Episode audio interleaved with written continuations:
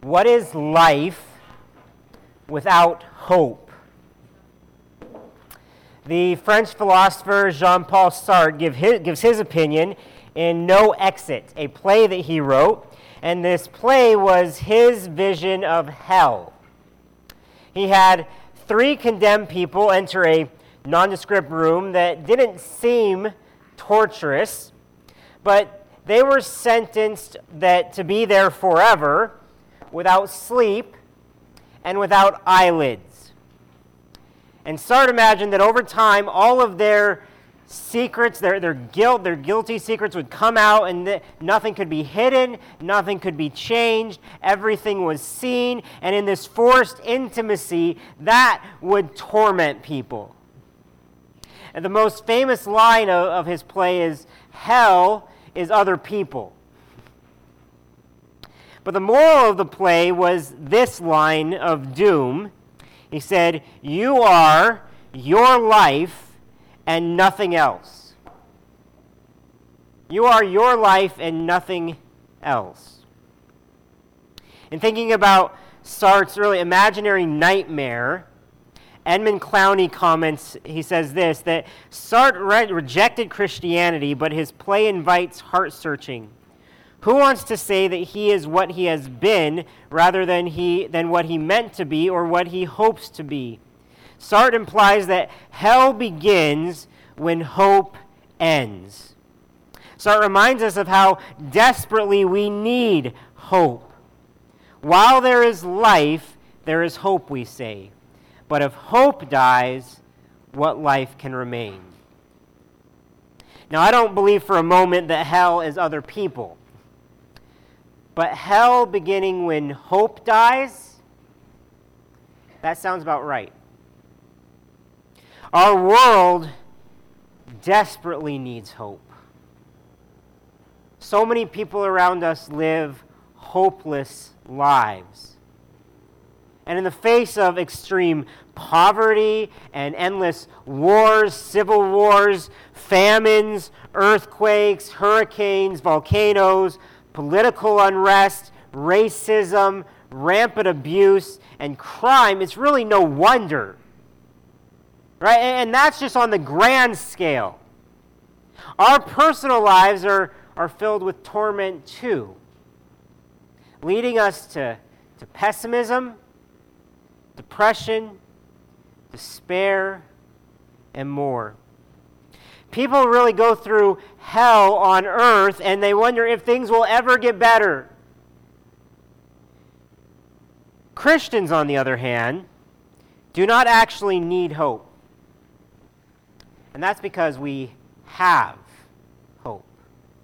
we already have hope. It's not, and not just some shallow, hopeful, wishful, I, I, I hope life will get better, but a firm, confident hope based on what we believe to be a certain future.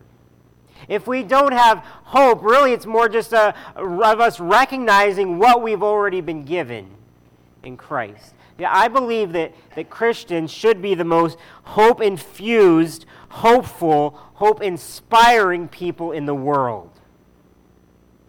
Why do I think this? Well, let's open God's Word together and see what He says. Please turn to 1 Peter 1 if you haven't already. 1 Peter 1. We began this a few weeks ago. Today we finally return to this letter which was written to Christians in a very hard place. If anyone had reason for pessimism, it was these people to whom Peter wrote. They were a, a fledgling church scattered in, in small clusters all over the world, facing suspicion and mockery and hatred, hostility from their communities, who the communities thought they were crazy to worship a dead Jewish guy.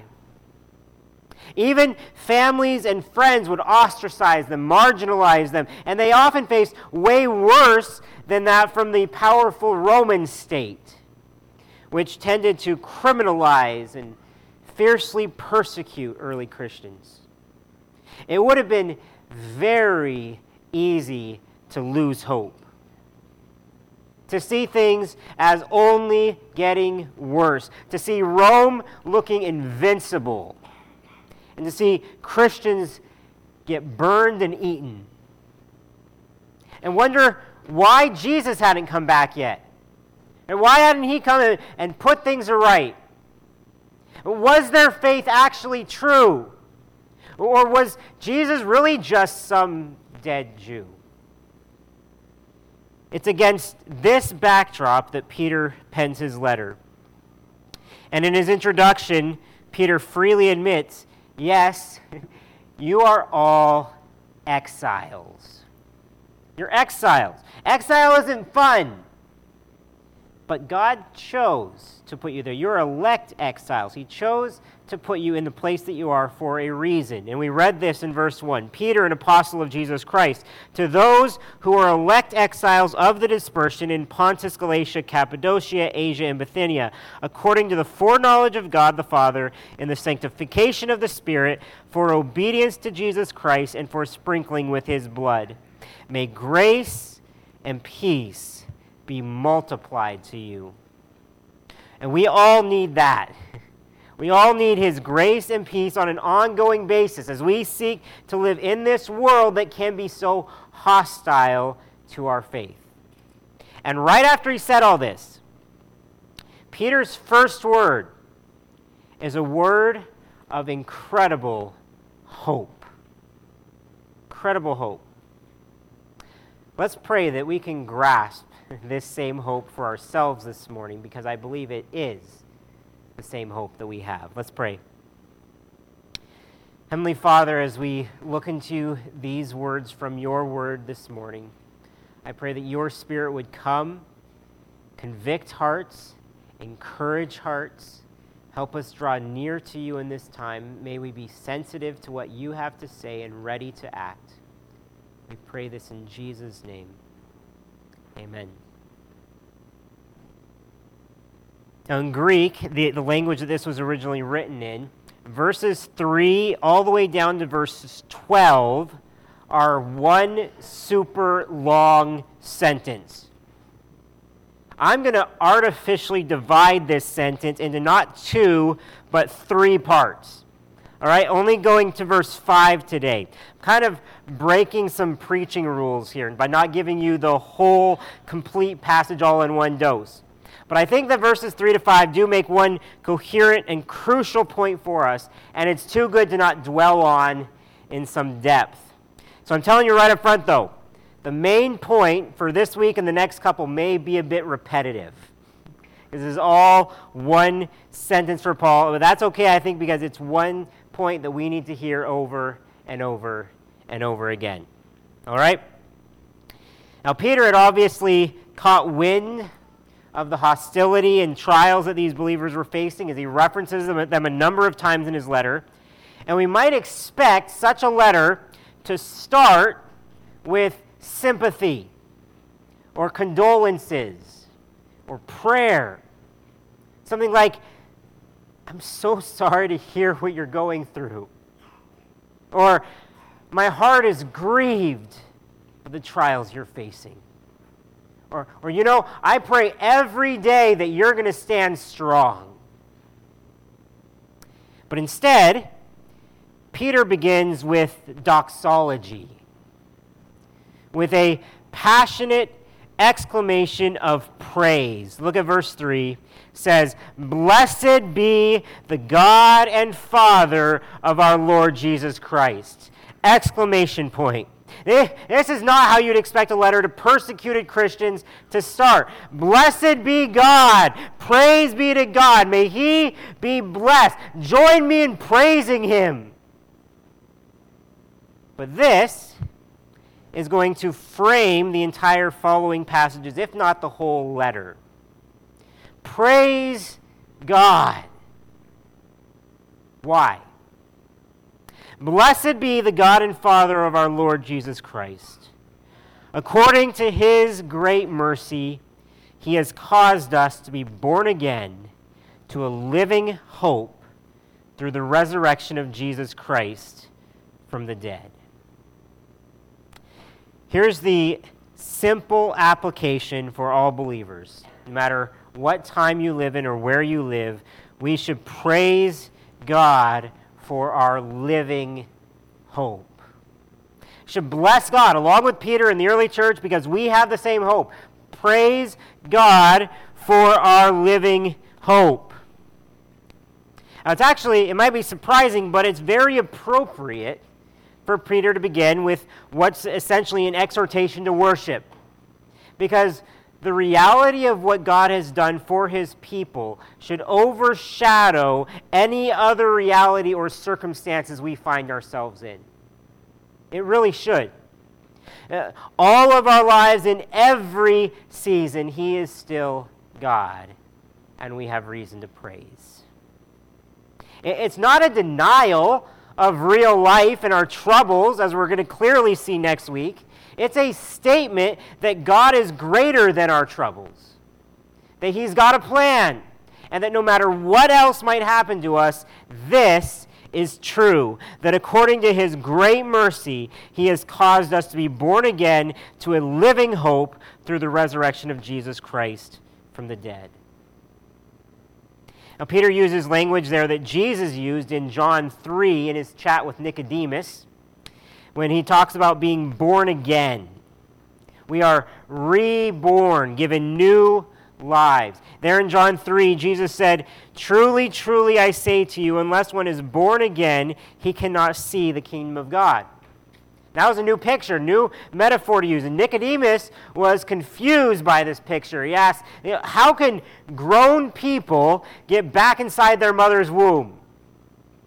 So Jesus clarified that, that he wasn't talking about a physical rebirth, but a spiritual rebirth and that it's a birth that happens by God's power, not our own power. Even here in 1 Peter, the emphasis is on what God has done, not on what we do. Tom Schreiner says the focus is on God's initiative in producing new life. No one takes any credit for being born, it's something that happens to us. Right? You, you can't take any credit for being born as a baby. Right? You, you needed a father in the process. You also likely needed a, a doctor's or a midwife's help. But let me tell you, as someone who has witnessed childbirth, your mother deserves uber credit for you being born. Now, think about birth, though.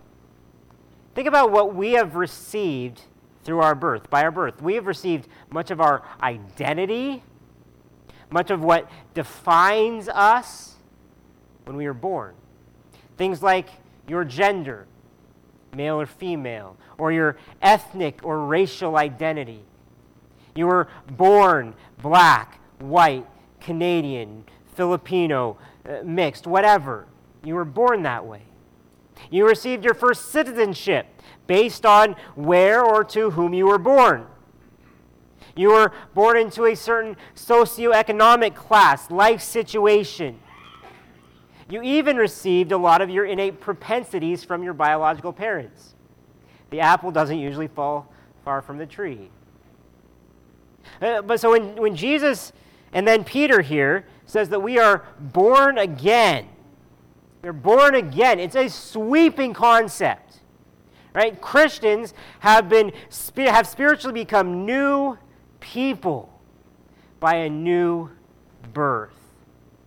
No longer am I just white, American Canadian, middle class male. I am more than that. And if you have believed in Christ, you are too. Actually, my new birth is meant to trump everything else and to transform everything else about me as Karen Jobes comments, that Christians have a new identity and a new citizenship that redefines their relationship with society and transforms their identity and character. Let me ask you this Are you defined more by your first birth or your second birth? Are, are you most impacted? By your cultural background, your gender, your skin color, your family heritage, their tastes, their, their beliefs, even their political stances? Or are you impacted most by who Jesus has changed you to be? There are far reaching implications for this. I believe into every corner of our lives. He doesn't obliterate our, our identity, not at all. He redeems it and changes it. The, not, the least of which of these changes includes the daily attitudes in which we live our lives. Do we tend to live in, in worry, in fear, and anxiety, maybe in despair? Or do we have hope? Because things have completely changed for believers. According to God's great mercy, He has caused us to be born again to a living hope. Now, hope is, really an, an, immaterial thing, it's a, a mental attitude or confidence, so it doesn't literally live. Uh, but Peter says we've been given a living hope. What does he mean by that? Well, he's basically saying that that our hope is real, it's legitimate, it's ongoing, it's enduring, as opposed to a dead hope. Maybe it's easier to understand what a dead hope is, right? A hope that has dissipated, it's disappeared. In the Star Wars movie franchise, if you, if you take them in chronological order, they spend three whole movies bringing us down to a depressing anticlimax right? Where people you thought were heroes have turned into villains, where all the power resides in this mighty, evil empire, and it appears that all is well and good in the universe is about to collapse, or it has collapsed. But without giving anything away, there's a reason the fourth movie is called A New Hope. Because, and there's a reason that Disney just spent an additional $250 million last year to film another movie explaining where that new hope came from. How did it come to be? And why people spent over a billion dollars to watch this new hope spring to life. Even in the final lines of last year's movie, the question's asked, well, what have they given us? And the answer, they've given us hope. That was the turning point for them. The moment that hope came alive. The turning point for us, Peter says that it was the resurrection of Jesus. According to the, his great mercy, he has caused us to be born again to a living hope through the resurrection of Jesus Christ from the dead. Essentially, hope is alive because Christ is alive.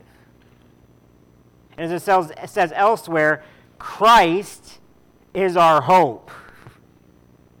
You could say that the, the birth of hope was at the birth of Christ, which we celebrate at Christmas. But when Christ died, it must have seemed like hope literally died. Think of how, how Peter must have felt watching the man that he had placed all of his life, all of his hopes, all of his dreams on die. But three days later, everything changed the moment that Christ rose from the dead. Hope was reborn for Peter when he saw Jesus living again. See, if Jesus had stayed dead, if Jesus had stayed dead, all of his promises about a, a new birth would have meant zilch. If Jesus stayed dead, it would mean that sin is still our master, death is still our end, and hell is still our destiny. If Jesus had stayed dead, any hope that we have for eternal life would be pitiable and sad and stupid. I mean, 1 Corinthians actually says as much. But Christ didn't stay dead, He conquered death, He won the victory, and thus everything changed. And thus we now have hope. Hope that our sin is a defeated, disemboweled enemy. Hope that we can be forgiven and justified and never condemned again. Hope that death will only be a brief interruption to endless life. Hope that we too will be resurrected one day. Hope that this fallen world is not all there is, and hope that, that there is another world, a new heavens and a new earth coming. Uh, think about it, it is a total reversal of Sartre's you are your life and nothing else. Complete reversal. Our lives really should be marked by an undaunted hope, a certain outlook on the future. As Clowney says, Peter writes here of a sure hope, a hope that holds the future in the present because it is anchored in the past. Our hope is anchored in the past. Jesus rose. Our hope remains in the present. Jesus lives. And our hope is completed in the future. Jesus is coming. So, so many of our worries and our fears and our doubts could be traced to believing that that is not true. That changes everything. So praise God for our living hope. However, hope is something that may still seem vague to you. So, what are we hopeful about? What does our hope consist of? What does it look like? We can see a couple answers to this in the next couple verses. The first thing I believe we'll see is that His mercy secures eternal blessing. This is what the hope looks like. His mercy secures eternal blessing. Our hope is an eternity, and God will bring us great blessing throughout eternity. That's why we should praise God. Verse 3 already told us that this all came about because of God's great mercy. And if God didn't have mercy on terrible sinners like us, all that we would earn is death and judgment. But according to his sheer mercy, he rebirths us to a living hope for eternity. According to his great mercy. And verse 4 is a description of what we're to be hoping for. So, according to his great mercies, causes to be born again to a living hope through the resurrection of Jesus Christ from the, de- from the dead, to an inheritance that is imperishable, undefiled, and unfading, kept in heaven for you. In the way that you are shopping and storing up gifts for, to give to other people at Christmas, God has bought something for you with Christ's blood and He is storing it up for you in heaven until the day that you will receive it. What is it? It's an inheritance, he says. An inheritance. But now, normal inheritances are something that we receive when someone else dies. And since we don't know when they'll die, we don't know when we'll receive it. And we may or may not know what our inheritance will be in advance but a will is written up so to determine who receives what, right? As for the inheritance that God has secured for his children, it's somewhat equally vague, right? Unless Christ returns first, we will receive it after a death, but not someone else's death, after our own death.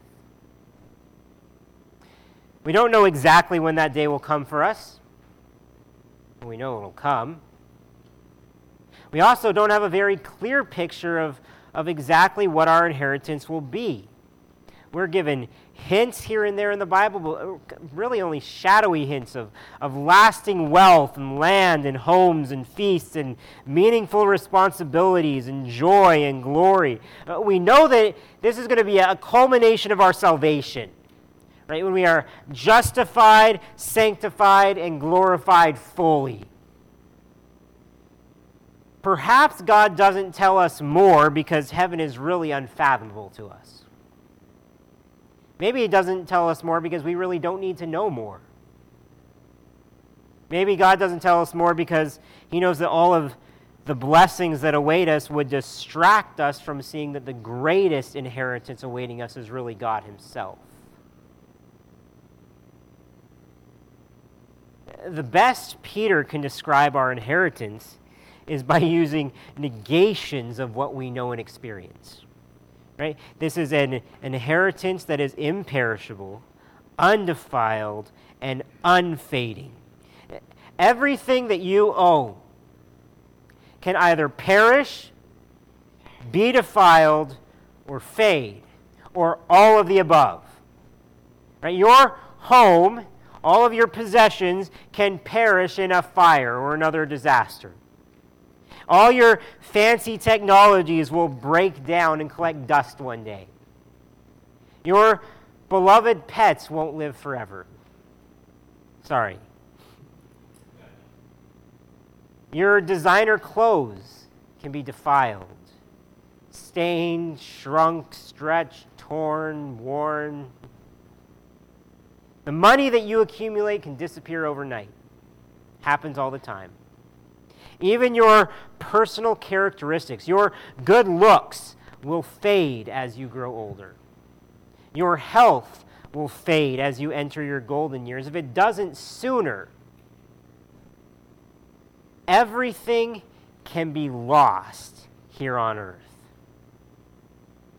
We get countless insurance policies and security systems and cloud storage to, to try to hold off that loss. Right? But you can't insure against everything, and you will lose it all when you die one day anyway. If you place your hope in the things of this world, your hopes will be crushed one day. We have got to place our hopes in something stronger, in something that is imperishable, undefiled, and unfading, kept in heaven for you. And really, this inheritance is, is something entirely different than everything the world hopes for and pursues now. And it is what the Christian should count on. And it's a foregone conclusion. All right, notice though, Peter never tells us, so, so keep working hard to earn your inheritance. No, he's talking like it's already earned for us. According to God's great mercy. The only thing Peter tells us to do is to praise God and by implication, to keep hoping in Him. And it is, now, you may think something along the lines that all this sounds good and fine. This sounds cool, but I'm never going to make it there. Because you know well how much you struggle and how much you fight to stay on the path. You may be discouraged in your faith and you wonder if you're going to make it. So, even a, a call to eternal hope like this can be a source of worry for you, of concern. It makes you think about the end, and you are fearful of what they, that day is going to hold for you. I think Peter's next words were written for people just like you and me. Look what he says. We've been born again to a living hope through the resurrection of Jesus Christ from the dead, to an inheritance that is imperishable, undefiled, and unfading, kept in heaven for you. And catch this who by God's power are being guarded through faith for a salvation ready to be revealed in the last time. So, what is the hope that we should praise God for? First, we should praise him because his mercy secures eternal blessing. And second, his power secures us until then. God's power secures us in our faith until the day that we see him. Who by God's power are being guarded through faith for a salvation ready to be revealed in the last time. God's mercy without God's power would be mere sentimentality and really a fool's hope. On the other hand, God's power without God's mercy would mean total judgment with no hope. But combine God's mercy and God's power, and you get something incredible. Peter says that it is, that it is God's power that guards us. It guards us. Now imagine if you knew that someone out there wanted to hurt you or even kill you. They threatened it, you got a death threat, whatever. What would you do? Under those circumstances, what would it take to make you feel safe? Maybe you take you go take some self-defense classes or martial arts, get yourself a weapon, maybe some mace. Another thing you could do, you could hire a, a personal bodyguard. Right? Someone who is bigger and stronger than you, whose job it is to keep you safe.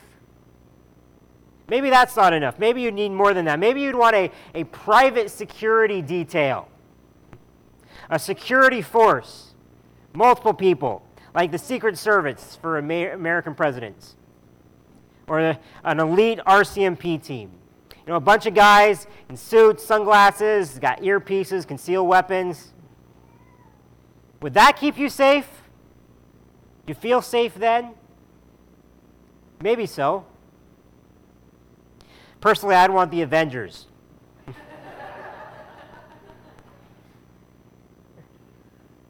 but think about it. What if it was God Himself guarding you from threats? The Almighty Creator, the Lord of hosts, commander of the angelic armies of heaven that's who Peter says guards our souls until Christ returns. Does that make you feel safe?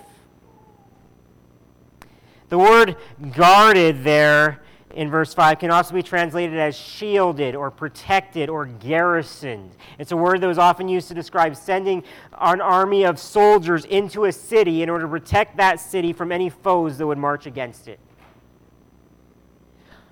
Our faith is constantly bombarded by a number of different foes.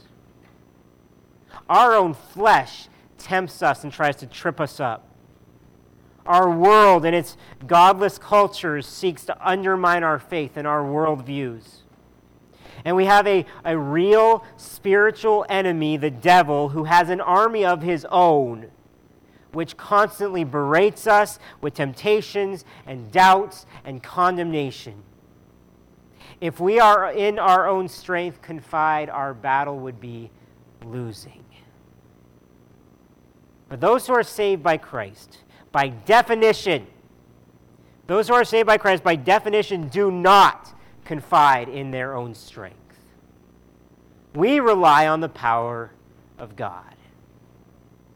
We have to.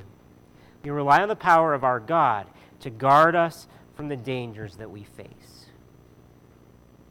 Now, this doesn't mean that we'll be protected from all physical peril. Not at all.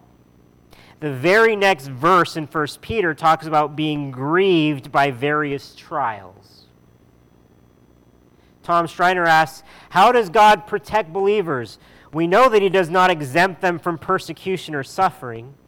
Believers may suffer agonizing pain, both physical and psychological, because of their faith.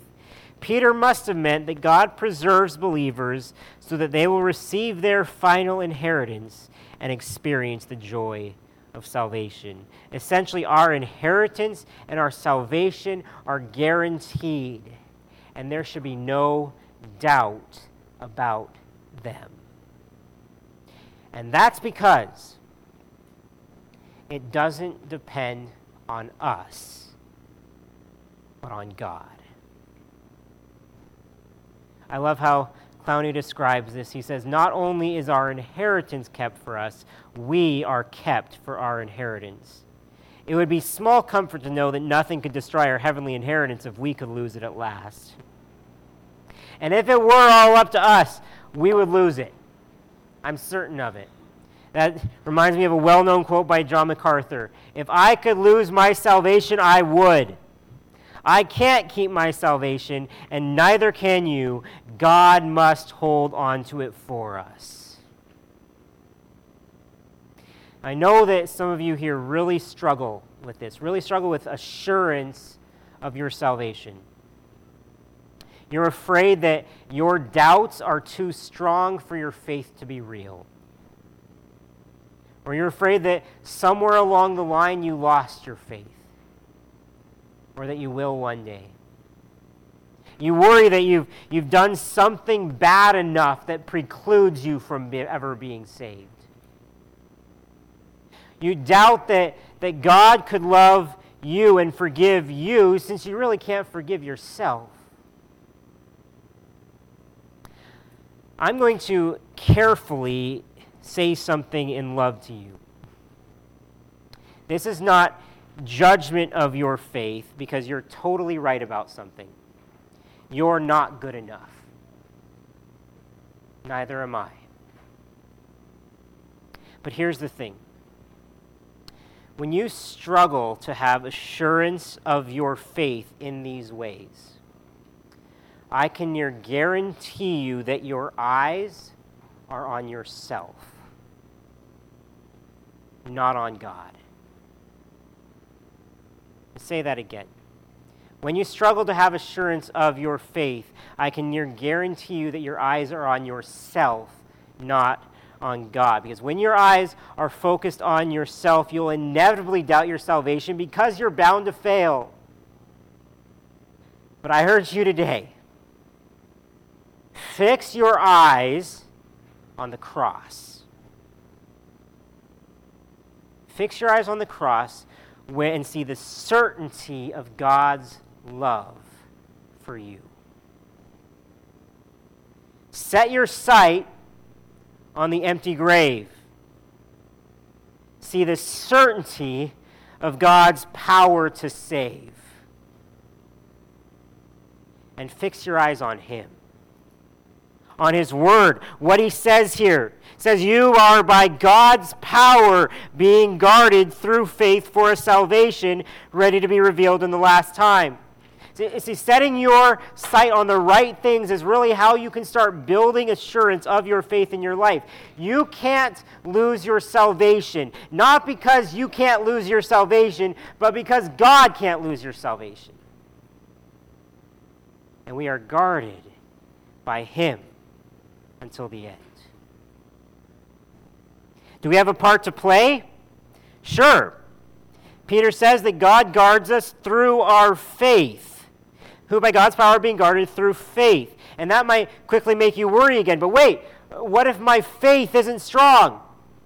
And I just ask this this what is your faith actually in? What is your faith in? Is your faith in your faith? Is it in yourself? And your ability to stay strong? Or is your faith in Him, the one who conquered death itself? If your faith is in Him, even the smallest faith is a mighty thing in the hands of an infinite God. And if your faith is not in Him yet, what are you waiting for? Anything else you trust in will fail you in the end, even yourself. But this invitation is open for you today to receive His mercy, to be born again to a living hope. And an eternal inheritance will be secured for you as you are secured until then. So I would urge you, even in your hearts now, to make Christ your Lord to believe in your heart that he died and rose again, to resolve to forsake the sins that have separated you from him. And all of these glorious words that we've read can be true of you. Nothing you've done kept Christ from going to the cross and bearing its shame. So, and so, nothing can keep you from his mercy today outside of your refusal to receive it. And when we do receive it, our place in his love is eternally secure. Don't believe me? What then shall we say to these things? If God is for us, who can be against us? He who did not spare his son, but gave him up for us all, again looking to the cross, how will he not also with him graciously give us all things? Who shall bring any charge against God's elect? It is God who justifies. Who is to condemn? Christ Jesus is the one who died, more than that, who was raised, who is at the right hand of God, who indeed is interceding for us. Who shall separate us from the love of Christ? Shall tribulation, or distress, or persecution, or famine, or nakedness, or danger, or sword? As it is written, For your sake we are being killed all the day long. We are regarded as sheep to be slaughtered. No! In all these things, we are more than conquerors through him who loved us. For I am sure that neither death nor life, nor angels nor rulers, nor things present nor things to come, nor powers, nor height, nor depth, nor anything else in all creation will be able to separate us from the love of God in Christ Jesus our Lord.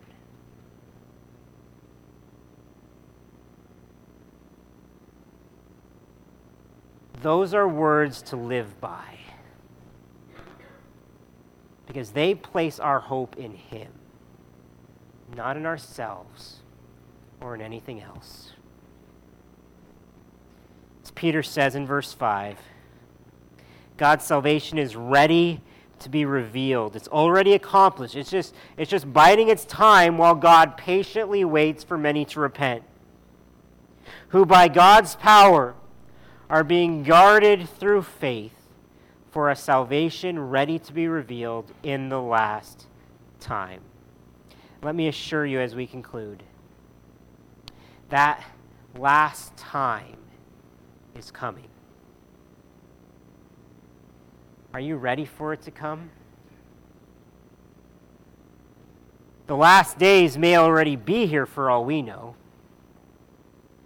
But if your faith is in the risen Christ. I believe you're ready. And you are prepared to face anything that is thrown your way. And if your faith is in Him, you have hope. Hope for today and hope for tomorrow.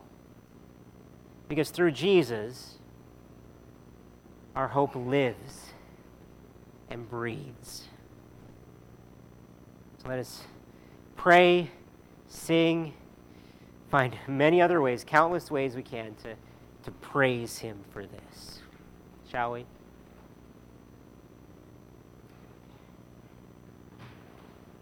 Heavenly Father, we come to you today and we throw ourselves at your feet. Our hope is empty without you and our hope is eternal because of Christ. Lord, we thank you, praise you. We pray now that our lives would reflect this hope to all those around us. We need your strength, we need your power, we need your help to do this. And so we rely on your Spirit now. In Jesus' name. Amen.